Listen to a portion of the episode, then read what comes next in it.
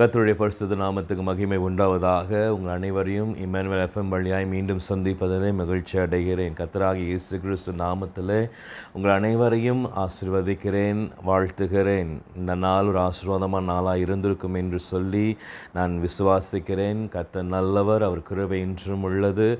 உங்கள் அனைவரையும் மீண்டுமாய் சந்திப்பதிலே ஒவ்வொரு ஞாயிற்றுக்கிழமை எட்டிலிருந்து ஒன்பது மணி வரை நடக்கிற இந்த பாடத்திட்டத்தில் மீண்டுமாய் உங்களை சந்திப்பதிலே மிகுந்த மகிழ்ச்சி. நான் தேவனை துதிக்கிறேன். இந்த நாளிலும் நம்மை தேவன் வழிநடத்தும்படியாக அவர் சமூகத்தில் ஒப்பு கொடுப்போம் பரலோக தேவனுடைய சித்தம் நம்மை எந்நாளும் செய்கிற ஒரு பாரமுடையவர்களாய் நாம் ஒரு சமூகத்திலே காத்திருப்போம். நாளிலும் பரிசுத்த ஆவியானோருக்கு சத்திய ஆவியானோருக்கு இடம் கொடுப்போம். சகல சத்தியத்திலும் நம்மை வழிநடத்தும்படியாக நாம் பரிசுத்த ஆவியானோருக்கு இடம் கொடுக்க வேண்டும்.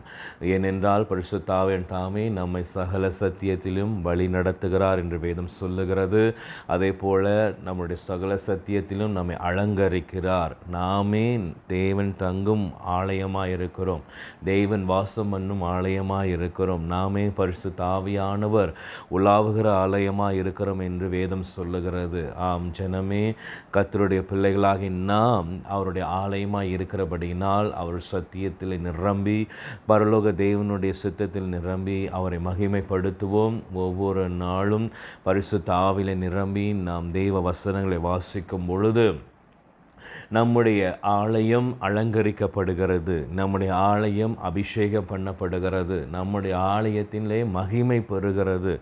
நம்முடைய சரீரம்தான் தேவனுடைய ஆலயம் என்று வேதம் சொல்லுகிறபடினால் இந்த ஆலயம் அலங்கரிக்கப்படுகிறபடினால் நாம் அலங்கரிக்கப்பட்ட ஒரு மனவாட்டியாய் மணவாளனுக்காய் காத்திருக்கிற ஒரு கடமை நமக்கு உண்டு. அலலுயா நாம் அலங்கரிக்கப்பட்ட ஒரு அல ஆலயம் நாம் அலங்கரிக்கப்பட்ட ஒரு மணவாட்டி மணவாளன் வருகிறார். அவருக்காக நாம் காத்திருக்கிறோம். அவர் விமானத்தில் தோன்றும் பொழுது அவரோடு இணைந்து போக நாம் காத்திருக்கிற மணவாட்டிகள் கத்திர நாமத்துக்கு மகிமை உண்டாவதாக. இந்த நாளிலும் எங்களோடு இணைந்திருக்கிற உங்கள் அனைவரையும் தேவன் தாமே தம்முடைய வல்ல கரத்தில் தாங்கி பரிசுத்தாவின் வல்ல கரத்தில் நாங்கள் ஒப்பு கொடுக்கிறோம் தேவன் ஆவியானவர் தெய்வ ஆவியானவர் உங்கள் கண்களை திறக்கும்படியாக மன ஆவின்குரிய கண்களை திறக்கும்படியாக ஆவிக்குரிய செவிகளை திறக்கும்படியாக தேவனுடைய சித்தத்துக்காக நம்மை உரு நம்மை அர்ப்பணித்து தேவன் தாமே நம்மை கரம் பிடித்து வழிநடத்தும்படியாக இந்த நாளிலும் தேவனுடைய வல்ல கரத்தில் நாம் யாவரையும் நாங்கள் ஒப்பு கொடுப்போமா பரலோக தேவனே பரிசுத்தாவியானவரே இந்த நல்ல நாளிலும் இந்த கிருபைக்காக நன்றி செலுத்துகிறோம். உடைய வார்த்தைகளுக்காக நன்றி செலுத்துகிறோம். தியானிக்க இருக்கிற வசனங்களையும் உடைய வல்ல கரத்தில் ஒப்பு கொடுக்கிறோம் ஏசுவே எங்கள் அனைவரையும் வல்ல கரத்தில் ஒப்பு கொடுக்கிறேன் வசனத்தை நாங்கள் கேட்டு நாங்கள் விடுதலை ஆகும்படியாக தேவனுடைய ஜீவனுள்ள வசனம் தேவனுடைய வல்லமை நிறைந்த வசனம் எங்களுக்குள்ளே பிரவேசிக்கும்படியாக எங்கள் இருதயங்களை திறந்து கொடுக்கிறோம். எங்கள் சிந்தனையை திறந்து கொடுக்கிறோம். எங்கள் ஆவிக்குரிய கண்களை திறந்தருளும். வேதத்தின் அதிசயங்களை காணும்படியாக எங்கள் கண்கள் திறக்கப்படுவதாக. எங்களுடைய செவிகன் மூலம் ஆண்டவர் எங்கள் செவிகள் உடைய வார்த்தை வார்த்தையை கேட்கும்படியாக இந்த நாளிலும் பரிசு ஆவியானோர் வல்ல கரத்தில் ஒப்பு கொடுக்கிறோம். ஆவியானோர் வல்ல வல்ல கரம் வல்ல கிரியைகள் வல்லமையாய் வல்லமையை கிரியை செய்வதாக. ஏசு கிறிஸ்துவின் நாமத்தில் ஒப்பு பேக்கிறேன் நல்ல பிதா. கத்தருக்கு பிரியமானவர்களே இந்த நாளிலே உங்களோடு நான் பேச ஆசைப்படுகிற காரியம் என்னவென்றால் வேத வசனம். தேவனுடைய வசனங்களை குறித்து வேத வசனத்தை குறித்து சற்று உங்களிடத்தில் பேசவே ஆசைப்படுகிறேன். ஏனென்றால் இந்த நாளிலே நாம் நிறைய ஆவிக்குரிய பாடல்களை தினந்தோறும் பாடுகிறோம் நிமிஷந்தோறும் பாடுகிற கிரியைகள் நமக்கு உண்டு. தேவ அந்த கிருபையினால் நம்மை துதிக்க வைக்கிறார்.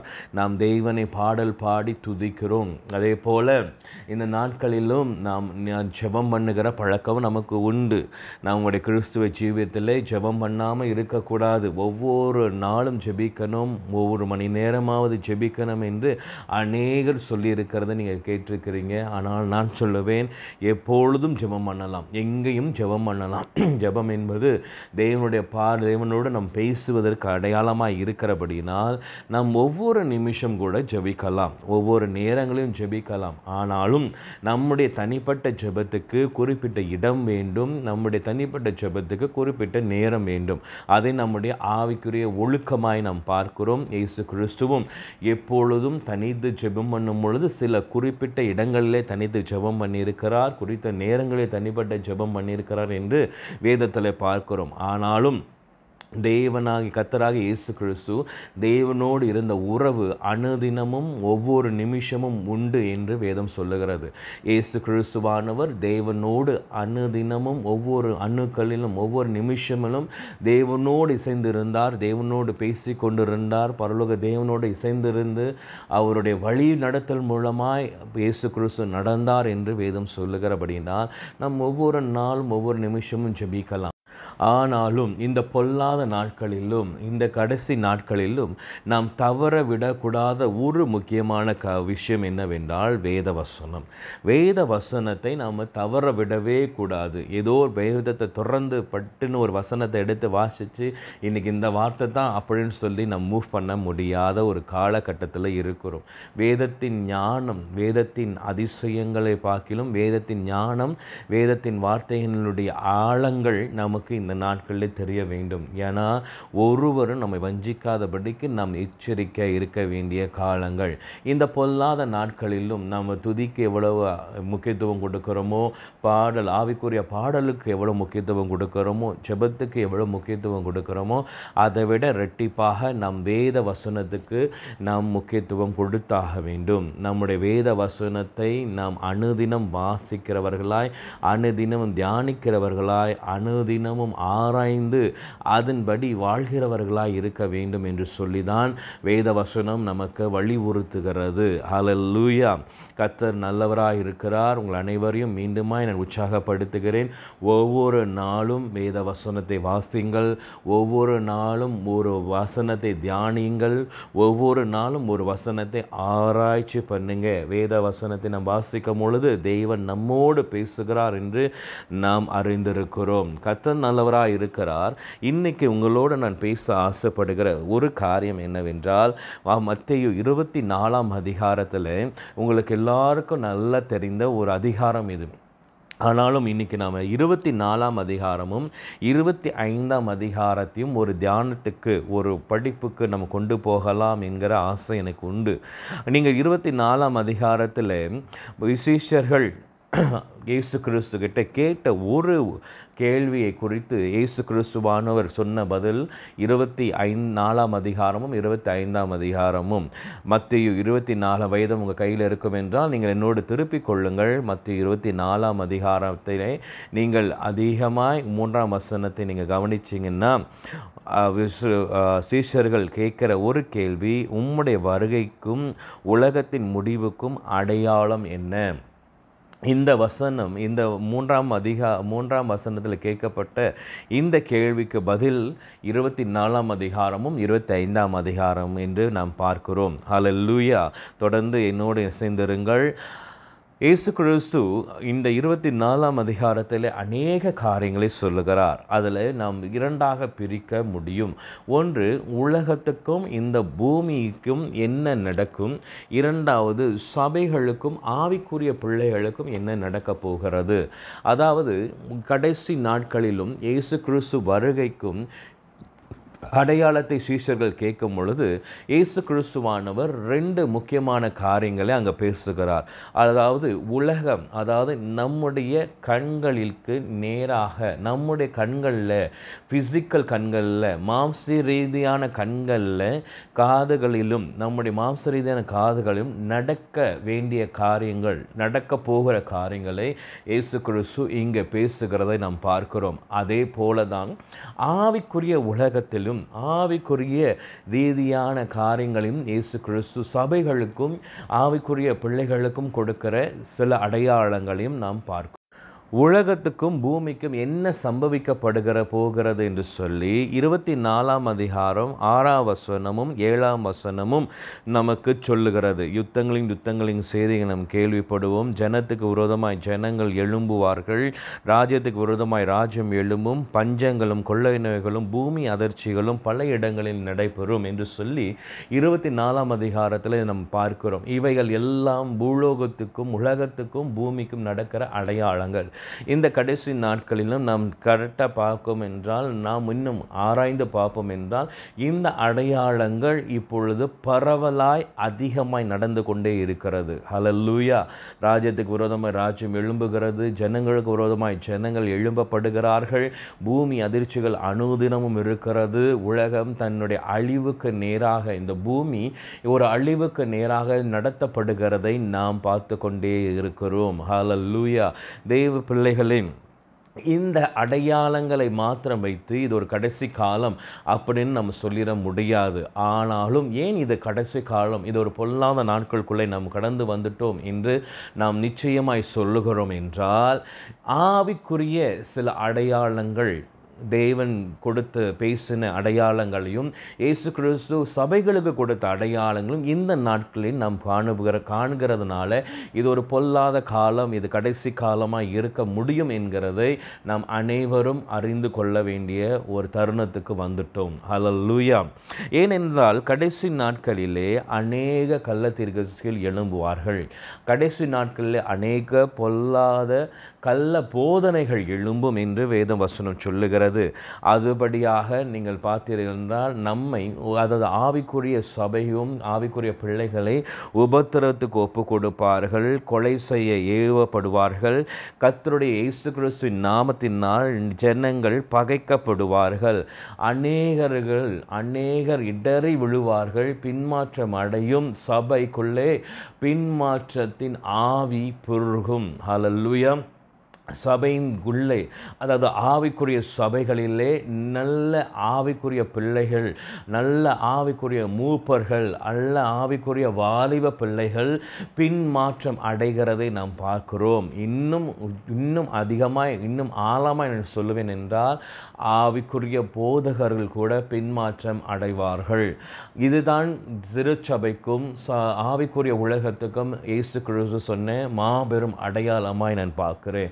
இந்த கடைசி நாட்களிலும் பொல்லாத இந்த நாட்களிலும் நாம் பார்க்குற ஒரு முக்கியமான ஒரு காரியம் என்னவென்றால் பின்மாற்றம். சபைக்குள்ளே பின்மாற்றம் வருகிறது. சபையில் விசுவாசிகளுக்குள்ளே பின்மாற்றம் வருகிறது. கேட்குற சத்தியங்கள் அவர்களை தடம் போடல செய்கிறது. ஹalleluya அவங்கள் வஞ்சிக்கப்படுகிறதை நாம் பார்க்கிறோம். விசுவாசிகள் ஆவிக்குரிய பிள்ளைகள் வஞ்சிக்கப்படுகிறார்கள். ஹலல்லூயா கள்ள தீர்க்க தரிசனம் மூலமாக வஞ்சிக்கப்படுறாங்க. கள்ள போதனை மூலமாக வஞ்சிக்கப்படுறாங்க. இது ஒரு பெரிய ஒரு மோசமான கிரியை. அலல்லுயா சபைக்குள்ளே கள்ள போதனைகள் ஊடுருவ ஆரம்பிச்சிருச்சுன்னா சபை என்பது என்ன? நாம் எல்லோரும் கூடி ஆராதிக்கிற ஆவிக்குரிய பிள்ளைகள் கூடி ஆராதிக்கிற ஒரு கூடுகை. ஆனாலும் நம்முடைய சரீரமும் தேவனுடைய ஆலயமாக இருக்கிறபடினால் இந்த ஆலயத்துக்குள்ளே கள்ள போதனைகள் வர ஆரம்பிக்கும் பொழுது இந்த ஆலயத்தின் மகிமை கெட்டு போகிறது. அதே போலத்தான் சபைக்குள்ளாக ஆவிக்குரிய சபைகளுக்குள்ளாக கள்ள போதனைகள் ஊடுருவும் பொழுது தேவனுடைய சபையின் ஆலயத்தின் மகிமை கெட்டு போகிறது. ஹalleluya கத்தருக்கு மகிமை உண்டாவதாக. நம்முடைய ஆலயத்தின் மகிமையை நாம் பாதுகாக்கப்பட பாதுகாக்கிறவர்களாக இருக்க வேண்டும். நம்முடைய ஆலயத்தில் தேவனுடைய மகிமை என்னாலும் பிரகாசித்து கொண்டிருக்க வேண்டும். அது நம்முடைய சரீரமாக இருந்தாலும் சரி நாம் கூடி நாம் கூடி ஆராதிக்கிற ஆலயமாக இருந்தாலும் சரி அந்த ஆலயத்தில் தேவனுடைய மகிமை என்னாலும் எப்பொழுதும் பிரகாசித்து கொண்டே இருக்க வேண்டும். ஆனாலும் இந்த கடைசி நாட்களில் இந்த மகிமையை குலைக்கும்படியாக இந்த மகிமையை கெடுக்கும்படியாக பிசாசானவன் தந்திரமாய் கள்ள தீர்க்கதரிசிகளையும் கள்ள போதகரையும் பயன்படுத்த முடியும். அதனால் நாம் கேட்குற சத்தியங்களும் நாம் கேட்குற போதனைகளும் நமக்குள்ளே வருகிற நமக்கு நேராய் வருகிற தீர்க்க தரிசனங்களும் வசனத்தின் அடிப்படையில் இருக்கிறதா இல்லையா என்பதை ஆராய்கிற ஒரு மிகப்பெரிய கடமை நமக்கு உண்டு. அல்லேலூயா விசுவாசிகளாக இருக்கிற நாம் ஆவிக்குரிய பிள்ளைகளாக இருக்கிற நாம் வசனத்தின்படி நம் போதனை கேட்குறோமா? வசனத்தின்படி சத்தியங்கள் கேட்குறோமா? வசனத்தின்படி நாம் தீர்க்க தரிசனங்கள் வருகிறதா? முரண்பாடாய் வருகிறதா என்பதை நாம் அறிய வேண்டுமென்றால் நாம் இந்த தீர்க்க தரிசன புஸ்தகத்தை நம்ம கையில் இருக்கிற இந்த வேத வசனத்தை நன்கு ஆராய்ந்து அறிய வேண்டும். அதற்கு முன்பாக வெளிப்படுத்தின சுவிசேஷம் ஒன்றாம் அதிகாரம் மூன்றாவது வசனம் இப்படியாய் சொல்லுகிறது. இந்த தீர்க்க தரிசன வசனங்களை வாசிக்கிறவனும் கேட்கிறவர்களும் இதில் எழுதியிருக்கிறவைகளை கை கொள்கிறவர்களும் பாக்கியவான்கள். அதாவது வேத வசனத்தை நாம் வாசிக்கிறவர்களாகவும் கேட்கிறவர்களாகவும் அதில் எழுதியிருக்கிறபடி நாம் கை கொள்கிற பொழுது நாம் பாக்கியவான்களாக எண்ணப்படுகிறோம். இந்த கடைசி நாட்களிலும் இந்த பொல்லாத நாட்களிலும் இந்த தீர்க்க தரிசனமான வசனங்கள் வேத வசனங்கள் புறக்கணிக்கப்படுகிறதையும் அசட்டை பண்ணப்படுகிறதையும் நன்கு பார்க்க முடிகிறது. ஹலல்லுயா பிரியமான தெய்வ பிள்ளைகளே நம்முடைய ஜப நேரம் ஒரு மணி நேரத்திலேருந்து சுருங்கி சுருங்கி இன்றைக்கி அரை மணி நேரம் ஜெபிக்கிறவர்கள் நம்ம பார்க்குறோம். ஆவிக்குரிய பிள்ளைகள் இன்னும் வாலிப பிள்ளைகள் எவ்வளவு ஜெபம் பண்ணுறாங்க ஒரு ரெண்டு நிமிஷம் ஜெபம் பண்ணுறாங்க ஒரு மூணு நிமிஷம் ஜெபம் பண்ணுறாங்க இல்லை ஒரு அஞ்சு நிமிஷத்துக்குள்ளே ஆண்டவரே இப்படி இப்படி அது இதுன்னு சொல்லி ஜெபம் பண்ணி முடிச்சிடுறாங்க. அலல்லூயா நான் எப்பொழுதும் எங்களுடைய பிரசங்களை சொல்லுகிறது தான் என்னுடைய ஜெபம் எல்லாம் ஆண்டவரே ஆத்திர பாத்திரம் சோதரம் முடிஞ்சிருச்சு. அவ்வளோதான் ஏன்னா எல்லாமே அவசரம் அவசரமான உலகத்துக்குள்ளே கடந்து போகிறோம். ஆனாலும் நீங்கள் கொஞ்ச நேரம் நல்லா யோசிச்சு பாருங்க. இருபத்தி நாலு மணி நேரத்தில் நம்மளால் ஒரு சில மணி நேரங்கள் சில நிமிஷங்களை நம் தேவன் பக்கமாய் சேர்க்கிறதுக்கு நாம் ரொம்ப கஷ்டப்படுகிறோம். ஆனாலும் நம்முடைய நேரங்களை இந்த உலகமும் இந்த உலக சிநேகிதமும் எவ்வளவாய் வஞ்சித்து கொண்டிருக்கிறது? வீணாகவே நாம் நேரங்களை கழிக்கிறவர்களாக இருப்போம் கொஞ்சம் உணர்ந்து பாருங்கள். நாடகத்துக்கு அதாவது தமிழ் அந்த டிவியில் இருக்கிற சீரியலுக்கு நம்ம எவ்வளோ நேரம் ஒதுக்குறோம். நம்முடைய உலக சிநேகிதர்களுக்கு எவ்வளோ நேரம் ஒதுக்குறோம். நம்ம உலக காரியங்களுக்கு எவ்வளோ நேரம் ஒதுக்கணும். வேணுன்னே வீணாய் போகிற நேனாய் செலவு பண்ணுகிற நேரங்கள் எவ்வளவா இருக்கிறது? ஏன் அந்த நேரங்களை பொல்லாத காலங்களிலே தேவன் கொடுத்த இந்த நேரங்களிலே அவருக்கு பிரோஜனமாய் பயன்படுத்த நம்மளால் கூடாமல் போயிற்று. ஏனென்றால் நம்முடைய சிந்தனைகளிலே ஒரு பெரிய போராட்டங்கள் நம்முடைய இருதயத்திலே ஒரு பெரிய போராட்டம். நாம் கொஞ்சமாவது ஜெபம் பண்ணுகிறோம் கொஞ்சமாவது ஆராதனை பாடல்களை பாடி தேவனை துதிக்கிறோம். ஆனாலும் நம்முடைய மனசாட்சிக்கு நமக்கு நாமே தியானிப்போம் என்றால் நிதானிப்போம் என்றால் வேதத்தை எடுத்து எவ்வளோ பேர் வாஞ்சையோடு படிக்கிறோம். வேதத்தை ஒரு கடமைக்காக படிக்கலாம். ஹalleluya வேதத்தை தொடர்ந்தோடனே ஒரு சங்கீதத்தை படிச்சுட்டு டக்குன்னு மூடி வச்சுட்டு நம்ம வேலைக்கு படிக்கிறதுக்கு நம்ம வெளியே காரியங்களுக்கு போகலாம். இது ஒரு கடமையான வேத வசன வாசிப்பு.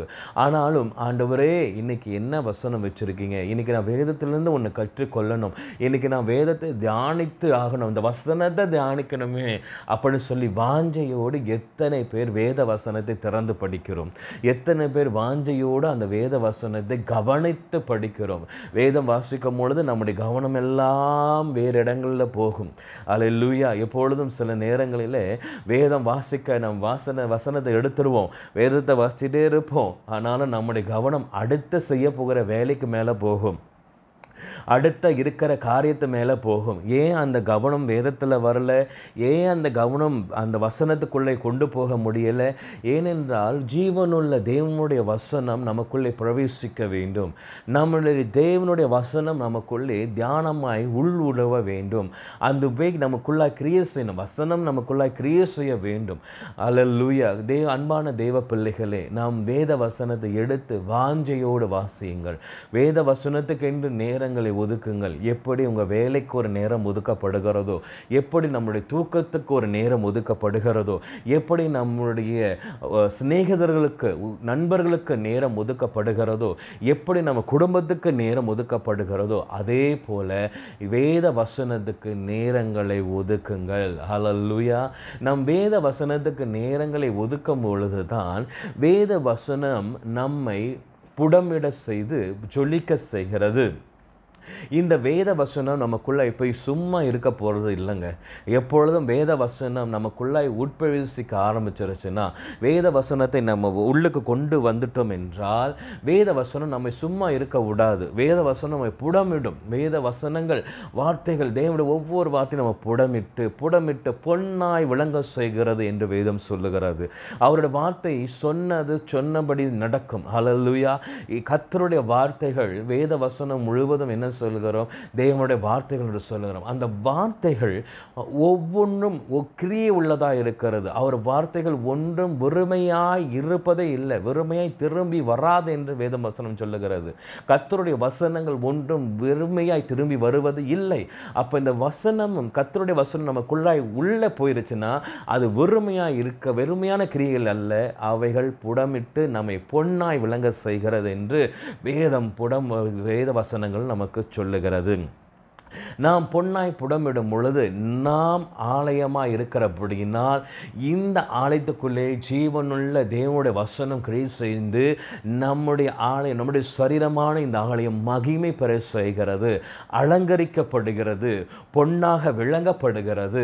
ஏன் இப்படி தேவன் நம்மை வசனத்தின் மூலம் இப்படி அழகுபடுத்துகிறார்? ஏன் நம்மை பொன்னாய் விளங்க செய்கிறார் என்றால் ஒரு நாள் நிச்சயம் இயேசு கிறிஸ்து வானத்தில் தோன்றும் பொழுது அலங்கரிக்க மனவாட்டியாக அவர் எதிர்பார்க்கிற ஒரு மனவாட்டியாக நாம் நம்மை ஆயத்தப்படுத்தி கொள்ள நாம் நம்மை சீர்படுத்தி கொள்ள அவர் ஆசைப்படுகிறார். அவரை பார்க்குற நாளிலே நாம் அழகாய் சொல்லிக்கிறவர்களாய் அவரோடு போக நம்மை இந்த நாளில் ஆயத்தப்படுத்துவோம். அலல்லூயா பிரியமான தேவ பிள்ளைகளே தொடர்ந்து இந்த இருபத்தி நாலாம் அதிகாரத்தை நீங்கள் வாசியுங்கள். இருபத்தி ஐந்தாம் அதிகாரத்தை நீங்கள் மற்ற இருபத்தி நாலும் இருபத்தைந்தும் வாசிங்க இந்த வசனங்களிலே இந்த அதிகாரங்களிலே குறித்த சில வசனங்கள் நம்மை அதிகமாக யோசிக்க வைக்கிறது நம்மை அதிகமாக தியானிக்க வைக்கிறது. பதிமூன்று இருபத்தி நாலு பதிமூணில் அழகாய் சொல்லப்படுகிற வசனம் முடிவு பரியந்தம் நிலை நிற்பவனே ரட்சிக்கப்படுவான் லூயா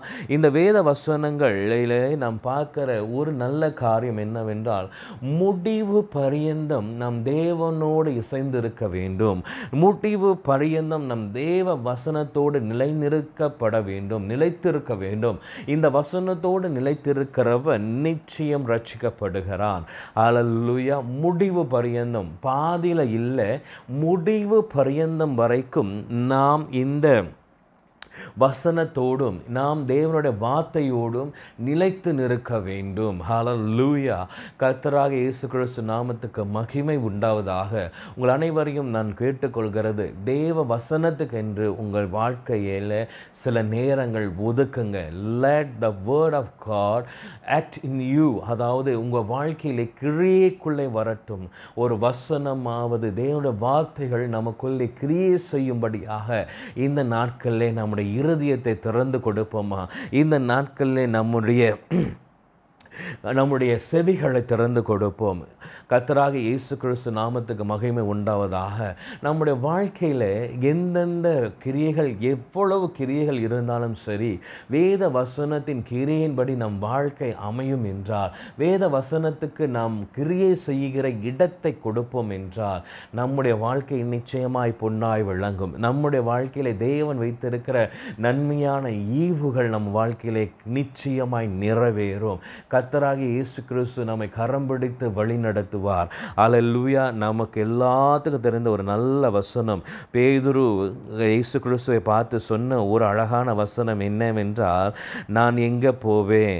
நான் எங்கே போவேன்? நித்திய வசனம். ஜீவன் தருகிற வசனம் உம்மிடத்தில் அல்லவா உண்டு என்று சொல்லி யோவான் ஆறு அறுபத்தெட்டில் பார்க்கிறோம். சீமோன் பேதுரு அவருக்கு பிரதியுத்தரமாக ஆண்டவரே யாரிடத்தில் போகும்?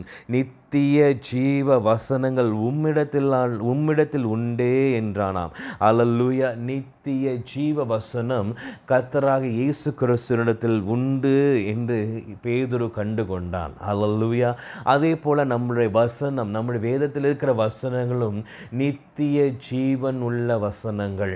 அலல்லுயா ஜீவன் நிறைந்த வசனங்களாக இருக்கிறபடியினால் இந்த வசனங்களை புரிந்து நம்மால் வாழ முடியாது. நம் வாழ்க்கையில் இந்த நித்திய ஜீவனுள்ள வசனங்களோடு இசைந்திருப்போம் என்றால் இணைந்திருப்போம் என்றால் அதன் இன்னொரு அர்த்தம் ஏசு கிறிஸ்துவோடு நம்முடைய ஆவிக்குரிய வாழ்க்கை இணைந்திருக்கிறது என்ற அர்த்தம். அல்லேலூயா. ஏன்னா பேதுரு சொன்னப்போ இயேசு கிறிஸ்துவை பார்த்து சொல்கிறான் ஜீவனுள்ள நித்திய ஜீவனுள்ள வசனம் இடத்துலவா இருக்கு? அப்படின்ட்டு. அப்போ இந்த வசனங்கள் ஒவ்வொன்றும் வேதத்தில் இருக்கிற ஒவ்வொரு வசனங்களும் நம்மை இயேசு கிறிஸ்துவின் பக்கமாக வைத்து கொள்கிறது இயேசு ஆனபடியால் நாம் கேசு கிறிஸ்துவோடு இருக்க வாஞ்சை உள்ளவர்களாக இருக்கிறோம் என்றால் நாம் தெய்வ வசனத்தோடு இருக்கிறது நமக்கு முக்கியம். ஹலல்லுயா வேத வசனத்தோடு இருக்கிறது. இன்னொரு அடையாளம் இயேசு கிறிஸ்துவோடு இருக்கிறோம். நாம் இயேசு கிறிஸ்துவோடு ஜீவிக்கிறோம். ஹாலல்லுயா இயேசு கிறிஸ்துவோடு நாம் வா நடக்கிறோம். இயேசு கிறிஸ்து நம்மை பரம்பிடித்து நடத்துகிறார். இயேசு கிறிஸ்து நம்மளோடு இருக்கிறார்னா நாம் வேத வசனத்தோடு இருக்க வேண்டிய அவசியம் உண்டு. நாம் வேத வசனத்தோடு இருந்தால் இன்னொரு பகுதியில் நம்ம பார்த்தோம்னா வேத வசனத்தோடு நாம் இருப்போம் என்றால் நாம் இயேசு கிறிஸ்துவோடு இருக்கிறோம். வேத வசனத்தோடு இயேசு கிறிஸ்து நம்மை கரம்பிடித்து வழி நடத்துகிற வல்லவராக இருக்கிறார்.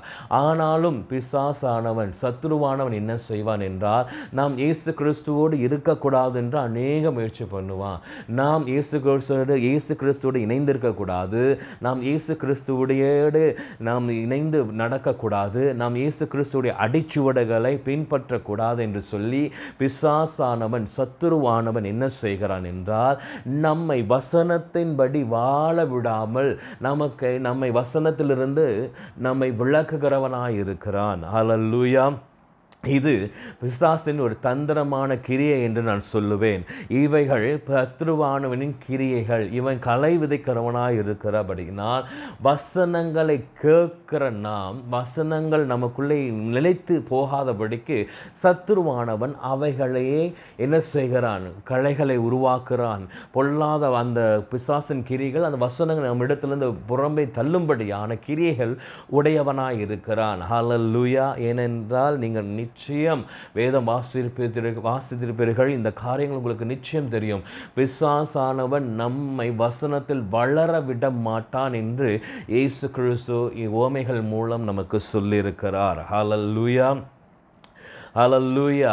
உங்களுக்கு நல்ல இந்த ஓமை தெரியும். அதாவது விதைக்கிறவன் விதையை விதைக்கும்படியாய் புறப்பட்டு போகிறான். சில விதைகள் கற்பாறையில் மேல் விழுகிறது. சில விதைகள் நல்ல நிலத்தில் விழுகிறது. சில விதைகள் வழி அருகே விழுகிறது. அப்படி என்றால் வசனங்கள் நமக்குள்ளே விளைத்து நிலைத்து நின்று கனி தர வேண்டும். வசனங்கள் நமக்குள்ளே முப்பதாக அறுபதாக நூறாக கனி தர வேண்டும் என்று சொல்லிதான் இயேசு கிறிஸ்துவானவர் வசனத்தை கொண்டு நமக்கு போதிக்க போதிக்கிறார் வசனம் வேத வசனங்கள் நமக்கு போதிக்கப்படுகிறது. நம்முடைய வசனங்கள் போதிக்கப்படும் பொழுது அவைகள் கிரியைகள் என்னவென்றால் ஒவ்வொரு வசனத்தின் கிரியைகள் என்னவென்றால் முப்பதாக அறுபதாக நூறாக கணிதர வேண்டும் என்று சொல்லிதான். ஆனாலும் சத்துருவானவன் என்ன செய்கிறான்? அந்த விதையின் பாரங்களில் மத்தியிலே கிளைகளை எழுப்புகிறான் களைகளை எழுப்புகிறான். வழி அருகிலே வந்து பறவைகள் வந்து அந்த அந்த விதைகளை எடுத்து போகிறது. அப்படின்று வேத வசனங்களில் நம் அந்த ஓமைகளில் பார்க்கிறோம். விசாசானின் கிரிகள் வசனத்திலே நாம் நிலைத்திருக்கக்கூடாது என்பதுதான். அழலுயா ஒவ்வொரு வசனமும் கணிதரக்கூடாது என்பதுதான் சத்ருவின் கிரிகளாக இருக்கிறது. ஆனாலும் தேவ பிள்ளைகளை இந்த நாட்களிலே நம்முடைய இருதயம் நல்ல நிலமாய் இருக்கும் என்றால் நாம் ஒரு நல்ல நிலமாய் இருப்போம் என்றால் நாம் தேவ வசனத்துக்கு இடம் கொடுப்போம் என்றால் நாம் வேத வாசிப்புக்கு இடம் கொடுப்போம் என்றால் நாம் வேதத்தின் வசனங்களை தியானிக்க இடம் கொடுப்போம் என்றால் நம்முடைய இருதயத்திலே நிச்சயமாய் இந்த வசனங்கள் முப்பதாக அறுபதாக நூறாக கணிதரம் தொடர்ந்து இருபத்தி ஐந்தாம் அதிகாரத்தை நாம் பார்ப்போம் என்றால் நீங்கள் இருபத்தி நாலாம் அதிகாரத்தை தயவு செய்து ரெண்டு மூன்று வாட்டி வாசித்து நீங்கள் இருபத்தி ஐந்தாம் அதிகாரத்துக்குள்ளே கடந்து வாருங்கள். ஏனென்றால் இருபத்தி நாலாம் அதிகாரம் கிறிஸ்துவின் வருகைக்கும் உலகத்தின் முடிவு வருகைக்கும் உலகத்தின் முடிவுக்கும் ஒரு அடையாளங்களை பேசப்படுகிறது. ஆனாலும் இருபத்தி ஐந்தாம் அதிகாரம் பரலோக திக்கு நாம் கடந்து போக பரலோகத்துக்கு நேராய் நாம் கடந்து போகிறதற்குள்ள சில காரியங்களை இயேசு கிறிஸ்துவானவர் உவமையின் மூலமாய் நமக்கு சொல்லியிருக்கிறதை நாம் பார்க்கிறோம். இதில் இருபத்தி ஐந்தாம் அதிகாரத்தில் மூன்று விதமான உவமைகளை தேவன் சொல்லியிருக்கிறார். மூன்று விதமான காரியங்களை இயேசு கிறிஸ்து சொல்லியிருக்கிறார். பார்ப்போம் என்றால் இருபத்தி ஐந்தாம் அதிகாரத்தில் முதலாவது பத்து கணிகைகள் குறித்து நாம் பார்க்கலாம். இரண்டாவது தாளந்து குறித்து பார்க்கலாம். மூன்றாவது செம்மறி ஆட்டுகளையும் வெள்ளாட்டுகளையும் நாம் பார்க்கலாம். இந்த இருபத்தி ஐந்தாம் அதிகாரம் முழுவதும் நாம் பார்ப்போம் என்றால் பரலோகத்துக்கு நம்மை ஆயத்தப்படுத்துகிற அதிகாரமாய் காணப்படுகிறது. இந்த பத்து கன்னிகைகளை மத்திய இருபத்தி ஐந்தாம் அதிகாரம் முதல் வசனத்தை நான் வாசிக்கிறேன். அப்பொழுது பரலோக ராஜும் தங்கள் தீவெட்டிகளை பிடித்து கொண்டு மணவாளனுக்கு எதிர்கொண்டு போக புறப்பட்ட பத்து கன்னிகளுக்கு ஒப்பாயிருக்கும். அழகான ஒரு ஆரம்பம். இந்த இருபத்தி ஐந்தாம் அதிகாரம் சொல்லுகிறது அங்கே பத்து கன்னிகையில் தான் இருக்க பத்து கன்னிகள் இருக்கிறார்கள். அந்த பத்து கன்னிகைகளும் பரலோக ராஜ்யத்துக்கு தங்களை ஆயத்தப்படுத்தி புறப்படுகிற ஒரு பயணத்தை குறித்து பேசப்படுகிறது. இந்த பத்து கன்னிகைகளும் என்னை கேட்டிங்கன்னா அவங்களுடைய ஜேர்னி என்னவென்றால் அவங்களோட பயணம் என்னவென்றால் பரலோகத்தை போய் சேருகிறது. மணவாளனை காண்பது. அவங்களோட பயணம் ஆரம்பமே மணவாளனை நாம் காண வேண்டும். மணவாளன் வீட்டுக்குள்ளே பிரவேசிக்க வேண்டும். அதாவது பரலோக ராஜ்யத்துக்குள்ளே பிரவேசிக்க வேண்டும் என்று சொல்லி தான் இவங்களுடைய பயணங்கள் ஆரம்பிக்கப்படுகிறது. ஆனாலும் ரெண்டாவது வசனம் தெளிவாய் சொல்லுகிறது. அந்த பத்து பேரில் ஐந்து பேர் புத்தி உள்ளவர்கள் ஐந்து பேர் புத்தி இல்லாதவர்கள் என்று சொல்லி. இது ரொம்ப சர்ப்ரைஸான ஒரு காரியம். பத்து பேரும் அவங்களுடைய ஆசையும் அவங்களுடைய தரிசனமும் அவங்களுடைய பயணமும் மணவாளனை சந்திக்க வேண்டும். அல்லூயா மணவாளனை நாம் எப்படியாவது சந்திக்கணும். நம் மணவாளன் வீட்டுக்குள்ளே பிரவேசிக்கணும். பரலோக ராஜ்யத்துக்குள்ளே நாம் பிரவேசிக்கணும் என்று சொல்லிதான். ஆனாலும் ரெண்டாவது வசனம் அவங்களை வகை பிரிக்கிறதாய் பார்க்குறோம். வகை எப்படி பிரிக்கிறாங்க? சிலர் ஐந்து பேர் புத்தி உள்ளவர்களாக இருக்கிறாங்க. ஐந்து பேர் புத்தி இல்லாதவர்களாக இருக்கிறாங்க. இவங்க கையில் தீ தீவெட்டிகளும் உண்டு இவங்க கையில் எண்ணெய்களும் உண்டு. அதை ஆனாலும் இந்த பத்து கன்னிகளுடைய பயணங்கள் முடி ஒரே மாதிரி முடியல. இந்த பத்து கன்னிகள் பயணங்கள் ஒரே இந்த எண்டிங் பாயிண்ட் பார்த்தீங்கன்னா இந்த எண்டிங் கிளைமேக்ஸ் பார்த்தீங்கன்னா இந்த பத்து கன்னிகளிலும் பயணங்கள் ஒன்றாய் ஆரம்பித்தாங்க. இந்த பத்து கன்னிகள் கையிலும் எண்ணெய்கள் கொடுக்கப்பட்டது. இந்த பத்து க கன்னிகள் கையிலும் தீவட்டி கொடுக்கப்பட்டது. ஆனால் முடிவுன்னு ஒன்று பார்த்தீங்கன்னா இந்த முடிவு ஐந்து கன்னிகளுக்கு முடிவு வேறு மாதிரியாகவும் ஐந்து கன்னிகளுக்கு முடிவு இன்னொரு வேறு மாதிரியாகவும் தான் அமைந்தது. ஏனென்றால் அதில் அழகாய் சொல்லுகிற வார்த்தை என்னவென்றால் புத்தி உள்ள ஸ்திரீகள் மணவாளனோடு கடந்து போனார்கள். புத்தி இல்லாதவர்கள் கைவிடப்பட்டார்கள். அலல்லுயா. வரியமான தேவ பிள்ளைகளை வேத வசனத்தை நாம் ரொம்ப ஜாக்கிரதையாக வாசிக்கணும். ஏனென்றால் நாம் நம்முடைய ஆவிக்குரிய வாழ்க்கையை குறித்து அதிகமாய் கவலைப்படாவிட்டால் அதிகமாய் அக்கறை இல்லாதவர்களிட்டால் நம்முடைய ஜீவிய நாட்களில் வேத வசனத்துக்கு இடம் கொடாமல் பரிசுத்தாவியானவருக்கு இடம் கொடாமல் தேவனுடைய வா சித்தத்துக்கு இடம் கொடாமல் போனால் நிச்சயம் ஒரு நாள் நாம் இந்த புத்தி இல்லாதவர்களைப் போல கைவிடப்படுவோம். அல்லல்லுயா வெளிப்படுத்தின சுவிசேஷம் மூன்றாம் அதிகாரம் எட்டாவது வசனம் உங்களுக்காய் வாசிக்கிறேன். உன் கிரியிலே அறிந்திருக்கிறேன். உனக்கு கொஞ்ச பலன் இருந்தும் நீ என் நாமத்தை மறுதலியாமல் உன் என் வசனத்தை கை கொண்ட படியினாலே இதோ திறந்த வாசலை உனக்கு முன்பாக வைத்திருக்கிறேன் அதை ஒருவனும் பூட்ட மாட்டான் இந்த வெளிப்படுத்தின சுவிசேஷம் மூன்றாம் அதிகாரத்தில் எட்டாம் வசனத்தை நான் உங்களுக்கு வாசித்தேன்.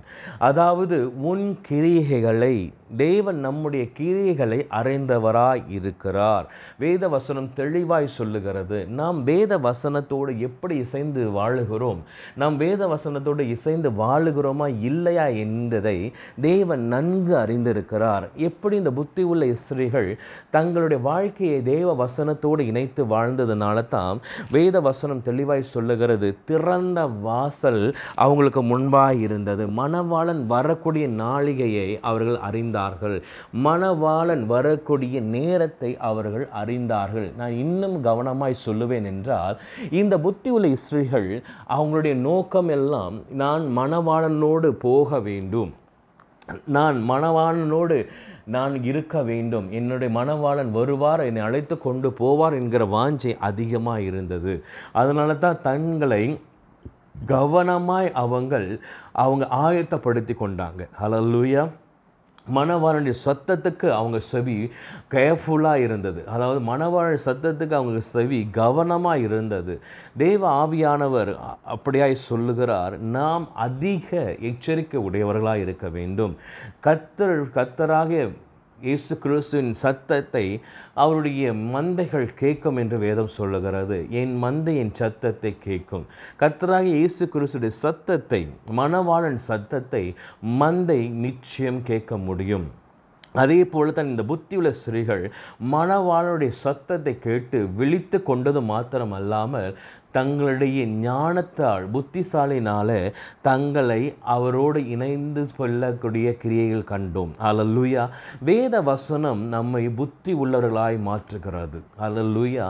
இதில் நிறைய காரியங்களை நாம் பார்க்கலாம். அதாவது இந்த புத்தி உள்ள ஸ்திரீகள் என்னைக்கு என்ன அடையாளம் தீவட்டிக்கு என்ன அடையாளம் புத்திசாலியான இஸ்திரி என்ன பண்ணுகிறாள் என்று சொல்லி நாம் அதிகமான காரியங்களை இதில் காண முடியும். ஆனாலும் எனக்கு இதில் ரொம்ப இன்ட்ரெஸ்டிங்காக தெரிந்த ஒரு காரியம் இந்த புத்தியுள்ள ஐந்து இஸ்திரிகளும் வேத வசனத்தின்படி தங்களை காத்து கொண்டது நிமித்தமாகத்தான். ஏத வசனத்தின் மேல் இவங்கள் தியானம் செய்து இவங்களை ஆராய் வேத வசனத்தை ஆராய்ந்து தங்களை ஆயத்தப்படுத்தி கொண்டது நிமித்தம்தான் இந்த மணவாளனோடு இவங்கள் போக முடிந்தது. இயேசு கிறிஸ்துவின் மனவாளனாய் இருக்கிறார் அவரோடு நாம் இணைந்து போக வேண்டும். ஒரு நாள் நிச்சயம் வருவார். அவர் ஒரு நாள் நம்மை கொண்டு செல்லுக கூட்டி செல்லுகிறதுக்கு வருகிறார் என்று வேதம் சொல்லுகிறது போல நாம் அவரோடு கடந்து போக நமக்கு அதிக தேவையாக இருக்கிற ஒரு மேஜர் காரியமே வேத வசனம் தான். வேத வசனம் இல்லாமல் வேத வசனத்தை நாம் தியானிக்காமல் வேத வசனத்தை நாம் அறிந்து கொள்ளாமல் நாம் இயேசு கிறிஸ்துவோடு ஒரு நாள் கடந்து போக முடியாது. அன்பான தேவ பிள்ளைகளே இந்த புத்தியுள்ள ஸ்திரீகள் தங்களை வேத வசனத்தோடு காத்து கொண்டார்கள் என்று தான் நான் முதலாவது சொல்ல ஆசைப்படுகிறேன். ஹalleluya. வேத வசனத்தில் தங்களை காத்து கொண்டார்கள். வேத வசனத்தின் மூலம் தங்களுக்கு ஒரு விழிப்புணர்வை உண்டாக்கி கொண்டார்கள். வேத வசனத்தின் மூலம் தங்களுடைய காலங்களையும் நேரங்களையும் ஆராய்ந்து தேவனுடைய சித்தத்துக்கு தங்களை ஒப்பு கொடுத்து தன்னுடைய மனவாளனுக்காய் தங்களை ஆயத்தப்படுத்தி கொண்டார்கள். ஆனாலும் புத்தி இல்லாத இஸ்ரேலை பாருங்கள். என்ன நடந்தது? வா கதவு அடைக்கப்பட்டது. வாசல் வழியே வெளியே நின்று மணவாளனை மணவாளனை கூப்பிட்டார்கள். ஆனாலும் வாசல்கள் கதவுகள் அவர்களுக்கு திறக்கப்படவில்லை என்று வேதம் சொல்லுகிறது. அன்பான தெய்வ பிள்ளைகளை நமக்கு ஒரு ஜீவிய நாட்கள் உண்டு. இந்த பூமியில் ஒரு நூறு வருஷம் நம்ம வாழ்கிறோம் என்று எண்ணிக்கொள்ளுங்கள். இந்த காலங்கள் முடிந்த பிறகு நமக்கு ஆத்மா வாழ வேண்டிய ஒரு இடம் உண்டு. நம்முடைய ஆவி ஆத்மா வாழ வேண்டிய ஒரு உலகம் உண்டு. நமக்கு நித்திய ஜீவன் ஒன்று உண்டு. அதை நாம் இழந்து விடக்கூடாது. ஹலல்லூயா நித்திய ஜீவன் நமக்கு நிச்சயம் உண்டு. அதை நாம் இழந்து விடக்கூடாது. இந்த வாழ்கிற இந்த நாட்களில் வேத வசனத்தோடு நாம் வாழுவோம் என்றால் வேத வசனத்தோடு நாம் இணைந்து நம்முடைய காரியங்களை நம்முடைய காரியங்களை சரிப்படுத்துவோம் என்றால் நிச்சயமாய் நமக்குடைய நித்திய ஜீவன் நாம் அடைந்தே தீருவோம்.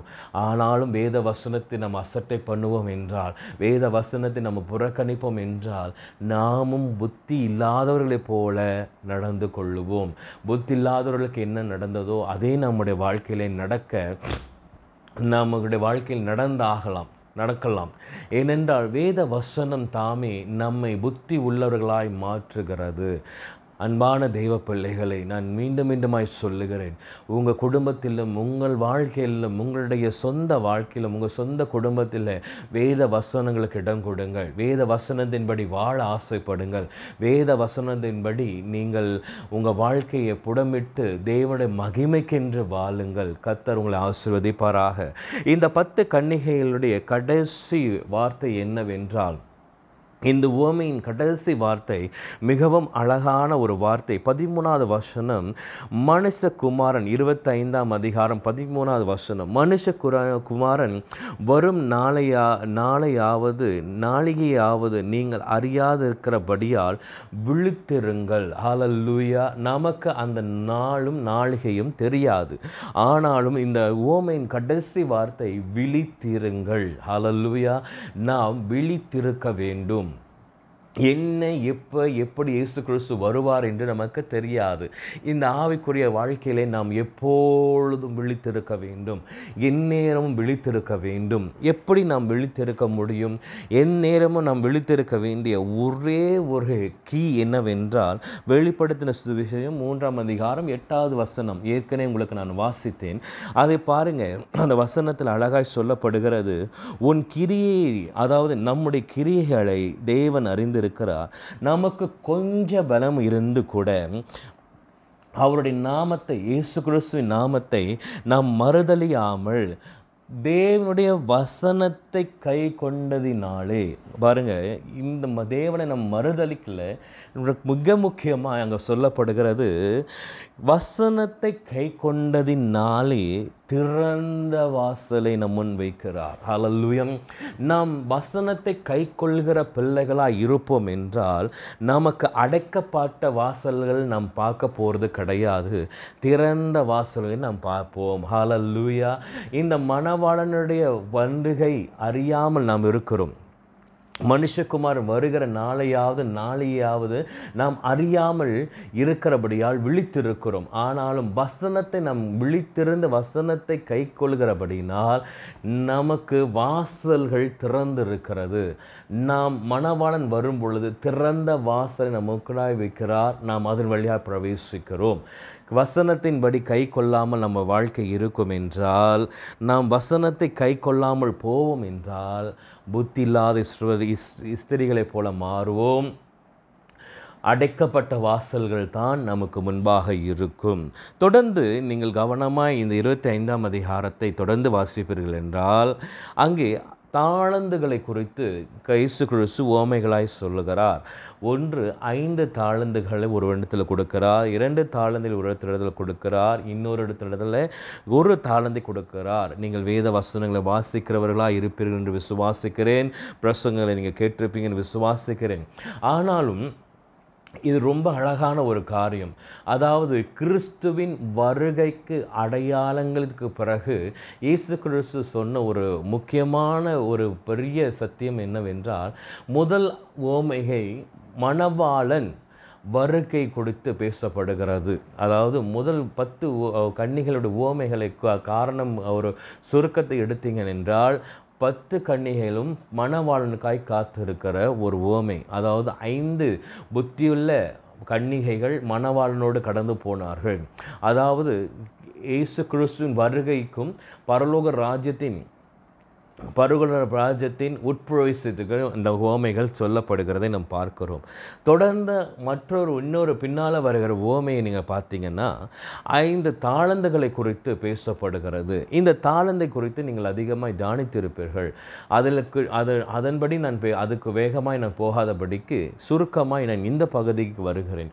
தாளந்து பெற்றவர்கள்ட்ட கத்தர் சொன்ன வார்த்தைகள் இயேசு கிறிஸ்து சொன்ன வார்த்தைகளை குறித்து நாம் கவனமாய் கவனிப்போம்.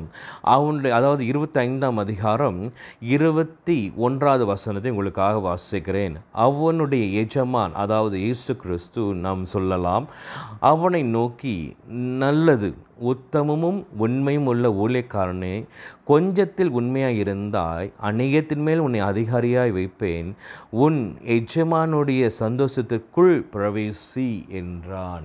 அல்லேலூயா ஹலல்லூயா பத்து கன்னிகைகளுடைய காரியங்களை முடித்த பிறகு இயேசு கிறிஸ்து இந்த தானந்தை குறித்து பேசுகிறதை நாம் பார்க்கிறோம்.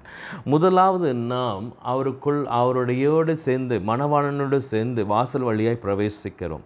ஆனாலும் இந்த இருபத்தி ஒன்பதாவது இருபத்தி ஒன்றாவது வசனம் கடைசியில் அழகாய் சொல்லுகிறது உன் எஜமானுடைய சந்தோஷத்திற்குள் பிரவேசி. நாம் இயேசு கிறிஸ்துவின் சந்தோஷத்துக்குள் பிரவேசிக்க வேண்டியவர்களாக இருக்கிறோம் நாம் பரலோகத்துக்குள்ளாக பிரவேசிக்க வேண்டும். பரலோகத்துக்குள்ளாய் நாம் கடந்து போக வேண்டும். மணவாளனோடு நாம் போக வேண்டும். ஒண்டிதான் நம்முடைய எண்ணமாக இருக்கக்கூடாது. நாம் நித்திய ஜீவனை அடைகிறது தான் நம்முடைய முழு எண்ணமாக இருக்க வேண்டும். நீங்கள் நல்லா கவனிங்க. நித்திய ஜீவனை அடைவது மிக மிக கடினமான காரியம் அல்ல. நாம் வேதத்தின்படி வாழ்ந்தாலே தேவ சித்தத்தின்படி நம்முடைய கிரியைகள் இருந்தாலே நாம் நித்திய ஜீவனுக்குள் பிரவேசிக்க முடியும் பாவத்தை ஒதுக்க வேண்டும்.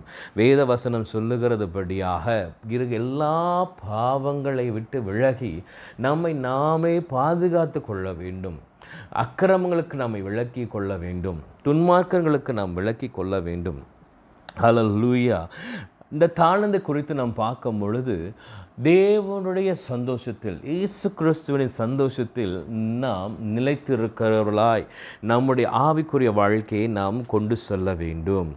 ஆனாலும் இந்த தாளந்துகளை தேவன் நமக்குள்ளே வைத்திருக்கிறார். நமக்குள்ளும் தாளந்துகள் உண்டு. நமக்கும் கொடுக்கப்பட்ட ஒரு பொறுப்புகள் உண்டு. நமக்குன்னு கொடுக்கப்பட்ட ஊழியங்கள் உண்டு. நமக்கும் நமக்குன்னு கொடுக்கப்பட்ட கிரியைகள் உண்டு. தேவன் எதிர்பார்க்கிற கிரியைகள் நமக்கு உண்டு. இந்த ஐந்து தாழ்ந்து வாங்கினவன் பத்தாய் மாற்றும் பொழுது தேவன் அந்த கிரியையை கண்டு சந்தோஷப்படுகிறார். அந்த எஜமான் அந்த கிரியை கண்டு சந்தோஷப்படுகிறான் என்று வேத வசனம் சொல்லுகிறது. அப்போ நம்முடைய கிரியைகளை கண்டு பரலோக தேவன் சந்தோஷப்பட வேண்டும். நம்முடைய கிரியைகளை கண்டு இயேசு கிறிஸ்துவானவர் சந்தோஷப்பட வேண்டும். இல்லையெனில் நமக்கும் ஒரு பாதிப்பு உண்டு. அலல்லுயா. தேவன் கொடுத்த ஒளியங்களிலே தேவன் நம்ம மேல் வைத்திருக்கிற நம்பிக்கையிலே தேவன் நமக்கு கொடுத்த கிரியைகளிலே நாம் அவரை சந்தோஷப்படுத்த வேண்டும் என்றால் வேத வசனத்தின்படி நாம் பள்ளிகை பொருக வேண்டும். அல்லல்லுயா ஏற்கனவே நான் உங்களுக்கு சொன்னதுபடி தான் நல்ல நிலத்தில் விதைக்கப்பட்டவைகளோ நூறு முப்பதா நூறாக அறுபதாக முப்பதாக பலன் தருகிறது. மத்திய பதிமூணு இருபத்தி மூணில் அந்த வசனத்தை நாம் பார்க்கிறோம். அதாவது அந்த வசனம் சொல்லுகிறது நீங்கள் அந்த வசனத்தை எடுப்பீர்கள் என்றால் மத்திய பதிமூணு இருபத்தி மூணு நல்ல நிதை நிலத்தில் விதைக்கப்பட்டவைகளோ வசனத்தை ந- பட்டவனோ வசனத்தை கேட்கிறவனும் உணர்கிறவனுமாய் இருந்து வசனத்தை கேட்கறது மாத்திரமல்ல உணர்வடைந்து நூறாகவும் அறுபதாகவும் முப்பதாகவும் பலன் தருகிறவனாய் இருக்கிறான் என்று வேத வசனம் சொல்லுகிறது. இந்த வசனத்தில் முதல் படியான பலனத்தை நாம் பார்க்கும் பொழுது எதிர்பார்ப்பு அப்படின்னு பார்க்கும் பொழுது முதல் நூறாக முதல் தேவன் எதிர்பார்க்கறது நம்ம நூறாக கனி தர பலன் தர வேண்டும்.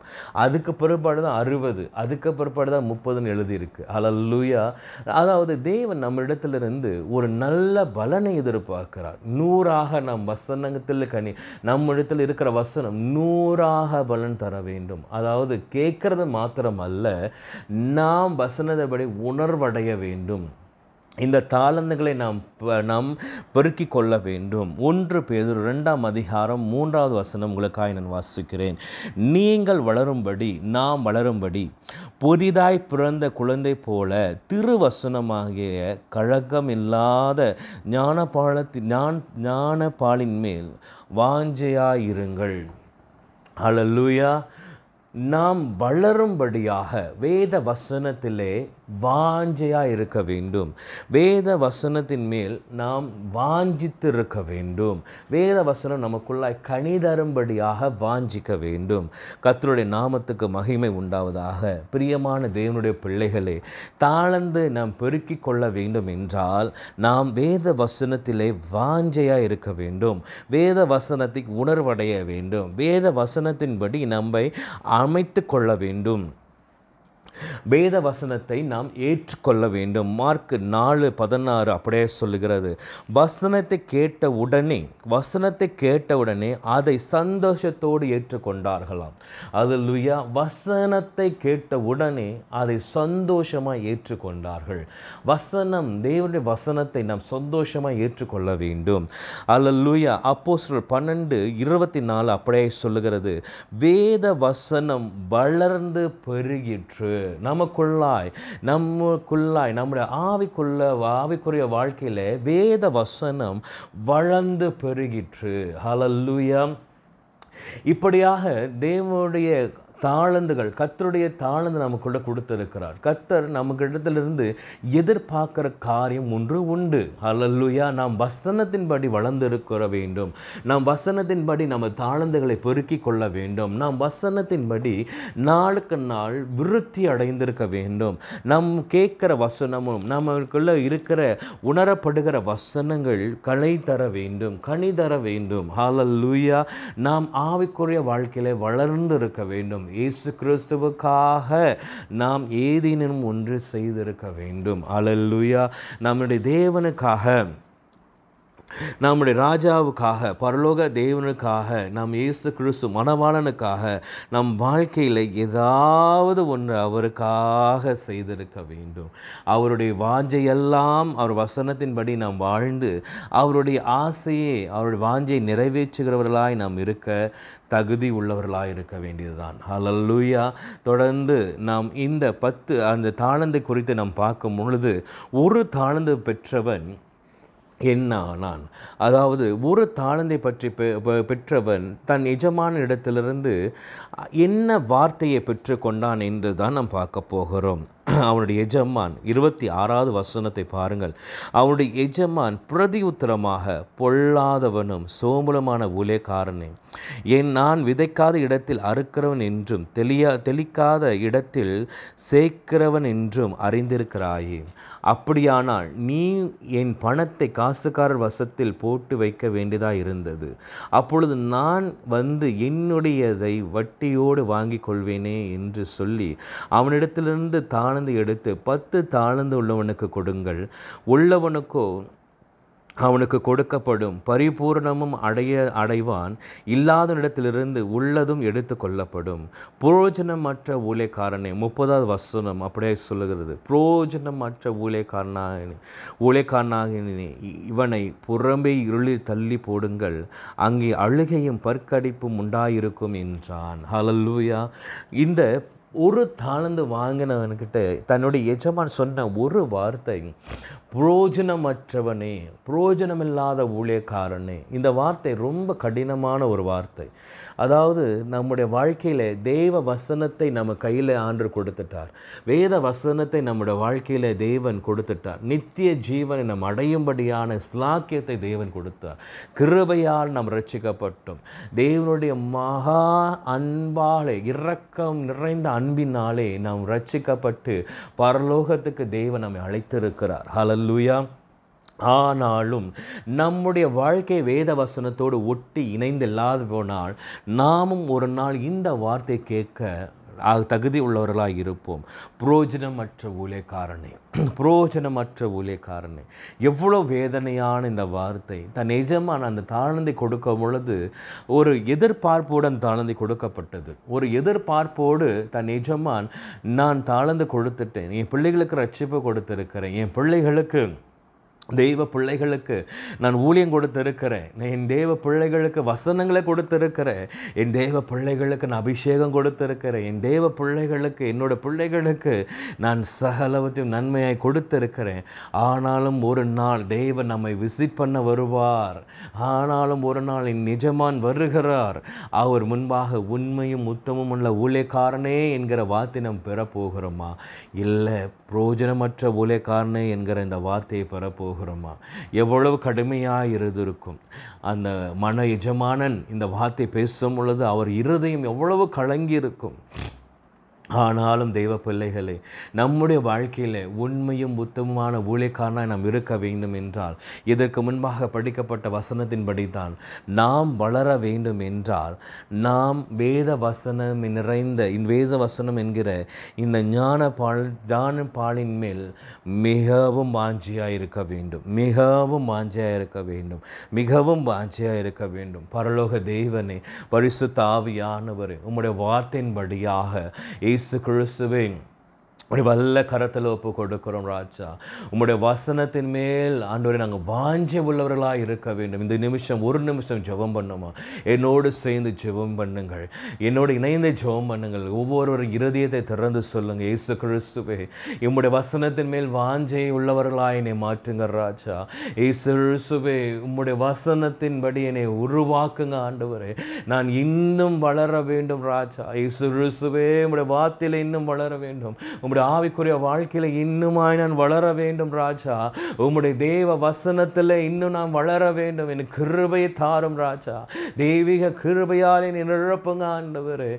உம்முடைய வார்த்தை எனக்குள்ளாய் நூறாக அறுபதாக முப்பதாக கனி தர வேண்டும். வேத வசனம் எனக்கு ஒவ்வொரு நாளும் ஒவ்வொரு நாளும் எனக்கோடு பேசணும் ராஜா. வேத வசனத்தை கொண்டு நான் ஜீவிக்கணும் ஹalleluya. வேத வசனம் எனக்குள்ளாய் மு- நூறாக இருபதாக முப்பதாக கனி தர வேண்டும். பரிசுத்தாவியானவர் எனக்கு உதவி செய்யுங்க. பரிசுத்தாவியானவர் எனக்கு உதவி செய்யுங்க. இந்த வார்த்தை கேட்டு கொண்டிருக்கிற ஒவ்வொரு இருதயத்திலும் ஆவியானவர் தாமே ஒரு விடுதலை தருவீராக. பரிசுத்தாவியானவர் இப்பொழுது ஒரு விடுதலை தருவீராக. ஏசு கிறிஸ்துவின் வல்லமை நிறைந்த நாமத்தில் செபிக்கிறேன் ஒவ்வொரு இருதயங்களும் ஆண்டவரே நூறாக அறுபதாக முப்பதாக கனி தருகிற இருதயமாய் நல்ல நிலங்களாய் மாறுவதாக கத்தருடைய ஒவ்வொரு வசனம் இப்பொழுது கிரீஸ் செய்வதாக. ஏசுவின் நாமத்தில் தொடர்ந்து ஆண்டு மல்ல கரத்தை நாங்கள் ஒப்பிடிச்சு பிக்கிறோம். தொடர்ந்து இந்த அதிகாரத்தை இருபத்தி ஐந்தாம் அதிகாரத்தை நீங்கள் வாசிப்பீர்கள் என்றால் அடுத்த ஒரு உவமையை பார்க்கிறோம். அதுதான் வெள்ளாடும் செம்பரி ஆடும். இந்த வசனங்களை குறித்து கூட நீங்கள் அதிகமாய் அதிகமாய் என்ன செய்திருப்பீங்க? படிச்சிருப்பீங்க அதிகமாய் தியானித்திருப்பீங்க அதிகமாய் கேள்விப்பட்டிருப்பீங்க.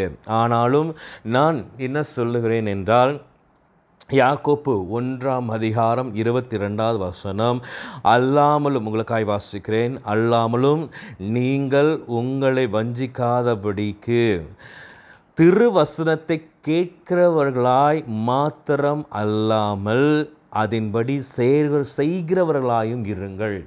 அலல்லுயா. இந்த வசனம் அவ்வளவாக சொல்லுகிறது. யாக்கோப்பு ஒன்று இருபத்தி ரெண்டு இந்த வெள்ளாட்டு செம்மறி ஆடுகளை தேவன் பிரிக்கிறார். மீண்டுமாய் பிரிக்கிறதை பார்க்கிறோம். அதாவது இருபத்தைந்தாம் அதிகாரம் முதல் ஒரு ரெண்டாவது வசனத்திலே ஒரு பிரிவு பார்க்கிறோம். இயேசு கிறிஸ்து அங்கே சொல்லுகிறார் புத்தி உள்ளவர்களையும் புத்தி இல்லாதவர்களையும் நான் பிரித்தேன் என்று சொல்லி. அப்படியாக இருபத்தி ஐந்தாம் அதிகாரத்தில் கடைசி உவமையாய் நாம் பார்க்கிறோம். இந்த செம்மறி ஆடுகளை குறித்து வெள்ளாட்டு குறித்தும் மீண்டுமாய் இங்கே பிரிக்கப்படுகிறார்கள். இங்கே செம்மறி ஆடுகளாகவும் பிரிக்கப்படுகிறார்கள் வெள்ளாடுகளாகவும் பிரிக்கப்படுகிறார்கள். மு இருபத்தைந்தாம் அதிகாரம் முப்பத்தி மூன்றாவது வசனத்தை நான் உங்களுக்காக வாசிக்கிறேன். செம்பரி ஆடுகளை தமது வலது பக்கத்திலும் வெள்ள ஆட்டுகளை தமது இடது பக்கத்திலும் நிறுத்துவார் நிறுத்துவார். ஒரு நாள் நிறுத்தப்படுகிறோம். அலல்லூயா ஸோ மீண்டுமாய் நாம் பிரிக்கப்படுகிறதை இங்கே பார்க்கிறோம். ஆனால் இந்த பிரிவினை எப்போ இதற்காக ஏன் தேவன் இயேசு கிறிஸ்து இதை பிரிக்கிறார் என்றால் இந்த இதுதான் யாக்கோப்பு ஒன்று இருபத்தி ரெண்டு இவர்கள் வசனங்களை வாஞ்சித்து வாசிக்கிறார்கள் கேட்கிறார்கள். ஆனாலும் அதன்படி செய்கிறவர்களாக இருந்தார்களா? அதுதான் முக்கியம். அல்லேலூயா இன்றைக்கி நம்ம வேத வசனத்தை நாம் கேட்கிறோம்.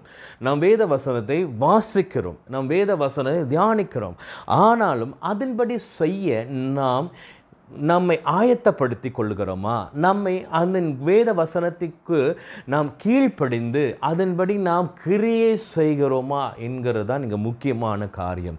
இந்த பிரிவினை ஏன் வருகிறது என்றால் ஒரு வெள்ளாட்டு பிரிவினையும் செம்மறி ஆட்டு பிரிவினை ஏன் வருகிறது என்று நீங்கள் நல்லா பார்த்தீங்கன்னா அவங்களுடைய கிரிகைகளை தான் பார்க்கிறோம். அல்லேலூயா. இவங்களுக்கும் வசனம் தெரியும். வெள்ளாட்டுக்கும் வசனம் தெரிகிறது செம்மறி ஆட்டுக்கும் வசனம் தெரிகிறது. இவர்களும் வசனத்தை கேட்டுக்கொண்டு கேட்டிருக்கிறார்கள்.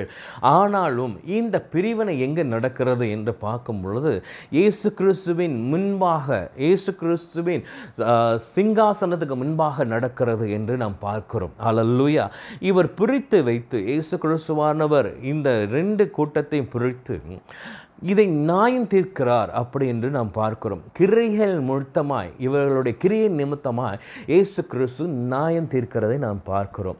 அதனால் தெளிவாய் ஒன்று பார்க்கிறோம் இயேசு கிறிஸ்துவானவர் எதை சொல்லுகிறார் எதை சொன்னார் அப்படின்னு பார்க்கும் பொழுது உங்களுக்கு வசனங்கள் தெரிகிறது உங்களுக்கு காரியங்கள் தெரிகிறது ஆனாலும் ஆனாலும் நீங்கள் அதன்படி கிரியைக்குள்ளே இருந்தீர்களா?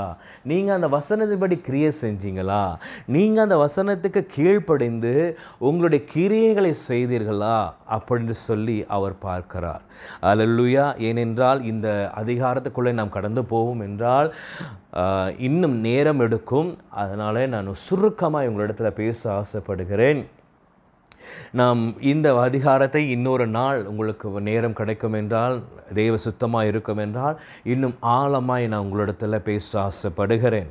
ஆனால் சுருக்கத்தின்படியாக உங்களிடத்தில் நான் சொல்லுகிறேன் நமக்கு தேவன் எதிர்பார்க்கிறது கிரியைகளை எதிர்பார்க்கிறார். ஒரு ஐஸ்வர்யவான் வாலிபன் வந்து இயேசு கிறிஸ்துல கேட்கும் பொழுது நித்திய ஜீவனை அடைகிறதுக்கு நான் என்ன ஆண்டவரே செய்யணும் அப்படின்னு கேட்கும்போது என்ன போதகரே செய்யணும் என்று கேட்கும் பொழுது இயேசு கிறிஸ்து சொல்லுகிறார் உன்னுடைய உடைமைகளை உன் ஆஸ்திகளை விற்று தரித்திற்கு கொடு.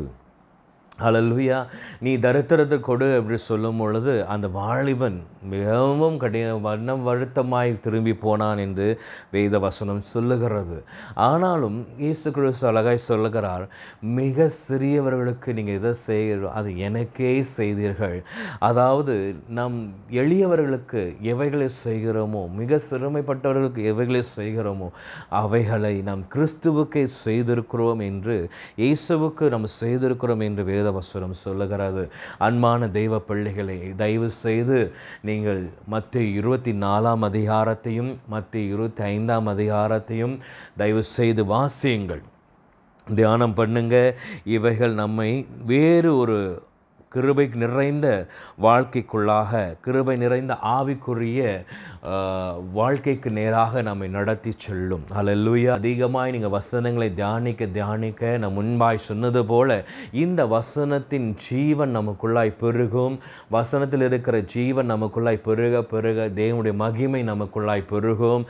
நாமே அவருடைய ஆலயமாக இருக்கிறபடியினால் நமக்குள்ளே அவருடைய மகிமை வாசம் பண்ணுகிறபடியினால் நிச்சயமாய் நாம் அநேகருக்கு ஆசீர்வாதமாக இருப்போம். தொடர்ந்து என்னோடு இணை சேர்ந்ததற்காக இணைந்திருப்பதற்காக நன்றி சொல்லுகிறேன். வார்த்தை கேட்டபடியினாலே தேவ ஆவியானவர் உங்களை ஆசிர்வதிக்கும்படியாய் நான் கிருபையாய் அவர் வேண்டிக் கொள்ளுகிறேன்.